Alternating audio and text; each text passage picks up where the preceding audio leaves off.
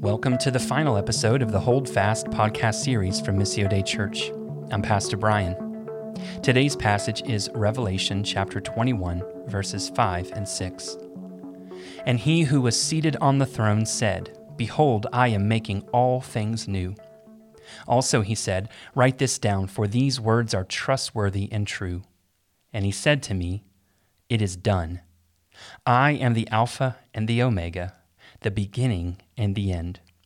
To the thirsty I will give from the spring of the water of life without payment. Today is Holy Saturday, and it's the conclusion not only of Holy Week, but of the season of Lent. Jesus was crucified on Friday and laid in the tomb just before the beginning of the Sabbath at sundown.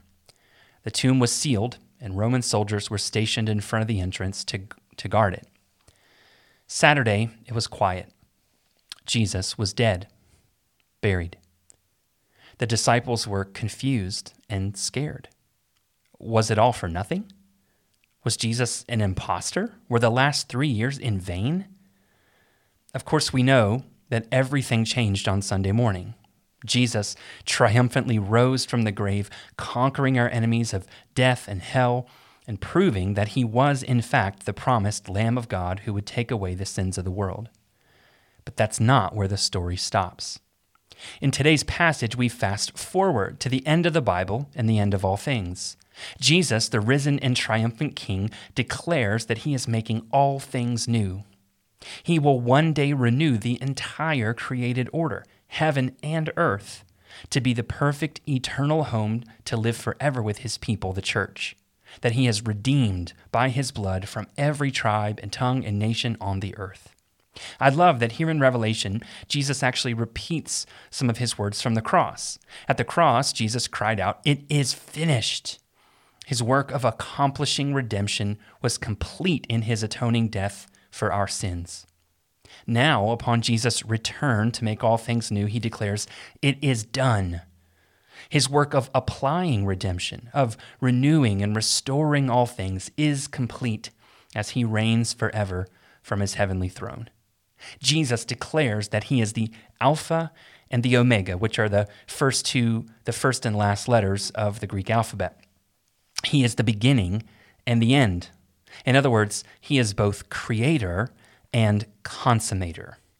And then there's this line that I really want to focus our attention on to the thirsty, I will give from the spring of the water of life without payment.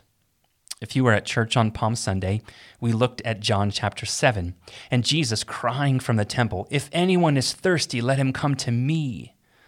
Well, now we see the culmination of that promise with the spring of the water of life, which Revelation 22 actually tells us flows directly from the throne of God.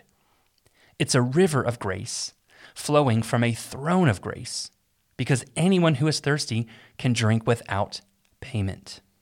And that's what grace is it's a gift, a free gift, free to us, but at great expense to the giver of the gift. But it was their joy to do it.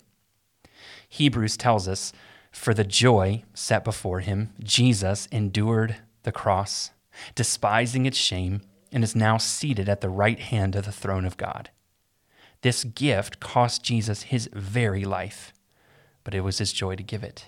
And so when we surrender our lives to Jesus, we are thirsty souls coming to drink freely of his grace. And one day, in eternity, our souls will be forever satisfied as we drink freely from the eternal spring of the water of life. He will be our God, and we will be his people forever, for free because Jesus made the payment that we couldn't. So, Lord Jesus, on this Holy Saturday, we want to thank you for your grace, which is free but not cheap. Thank you for loving us so much that you would leave heaven to save us. Thank you for sacrificing your life for ours, for accomplishing our redemption through your blood spilled on the cross.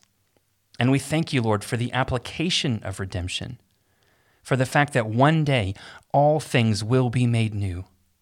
That there is a day coming when you will wipe away every tear from our eyes, and there will be no more death, or mourning, or crying, or pain. A day when every thirsty soul is eternally satisfied as we drink deeply of your grace and enjoy your presence forever. We long for that day, Jesus. May it come quickly. Amen.